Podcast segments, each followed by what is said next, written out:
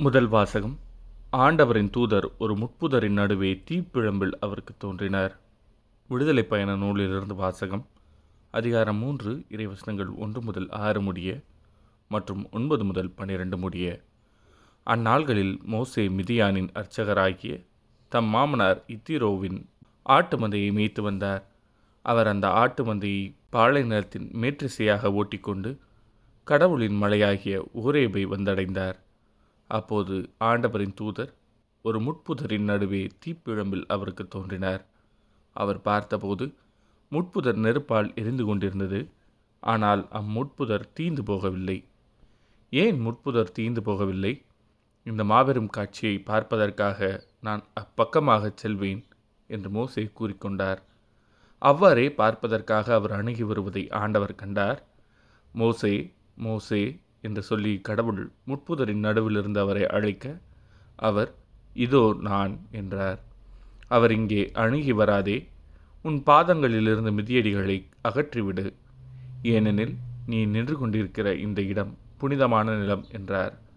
மேலும் அவர் உங்கள் மூதாதையரின் கடவுள் ஆபிரகாமின் கடவுள் ஈசாக்கின் கடவுள் யாக்கோபின் கடவுள் நானே என்று உரைத்தார். மோசே கடவுளை உற்று நோக்க அஞ்சியதால் தம் முகத்தை மூடிக்கொண்டார். அப்போது இதோ இஸ்ரேல் மக்களின் அழுக்குரல் என்னை எட்டியுள்ளது. மேலும் எகிப்தியர் அவர்களுக்கு இழைக்கும் கொடுமையையும் கண்டுள்ளேன். எனவே இப்போதே போ. இஸ்ரேல் இனத்தவராகிய என் மக்களை எகிப்திலிருந்து நடத்திச் செல்வதற்காக நான் உன்னை பார்வோனிடம் அனுப்புகிறேன். மோசே கடவுளிடம் பார்வோனிடம் செல்வதற்கும் இஸ்ரேல் மக்களை எகிப்திலிருந்து அழைத்து போவதற்கும் நான் யார்? என்றார். அப்போது கடவுள் நான் உன்னோடு இருப்பேன். மேலும் இம்மக்கள் எகிப்திலிருந்து அழைத்துச் செல்லும்போது நீங்கள் இம்மழையில் கடவுளை வழிபடுவீர்கள்.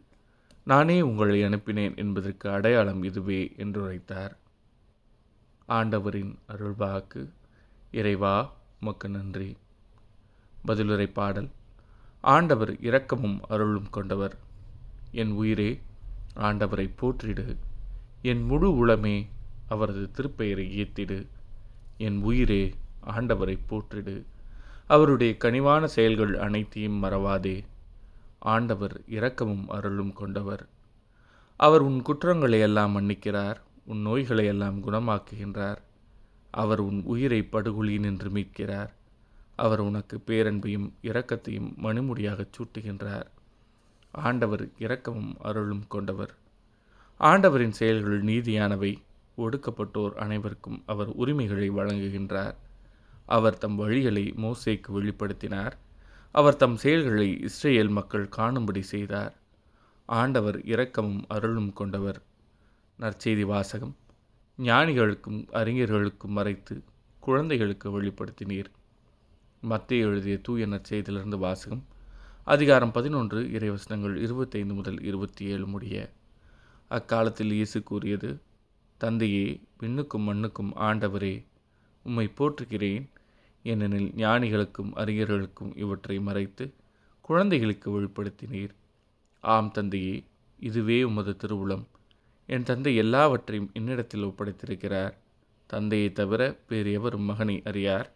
மகனும் அவர் யாருக்கு வெளிப்படுத்த வேண்டும் என்று விரும்புகிறாரோ அவருமன்றி வேறு எவரும் தந்தையை அறியார் என்று கூறினார். இது ஆண்டவரின் அருள்வாக்கு.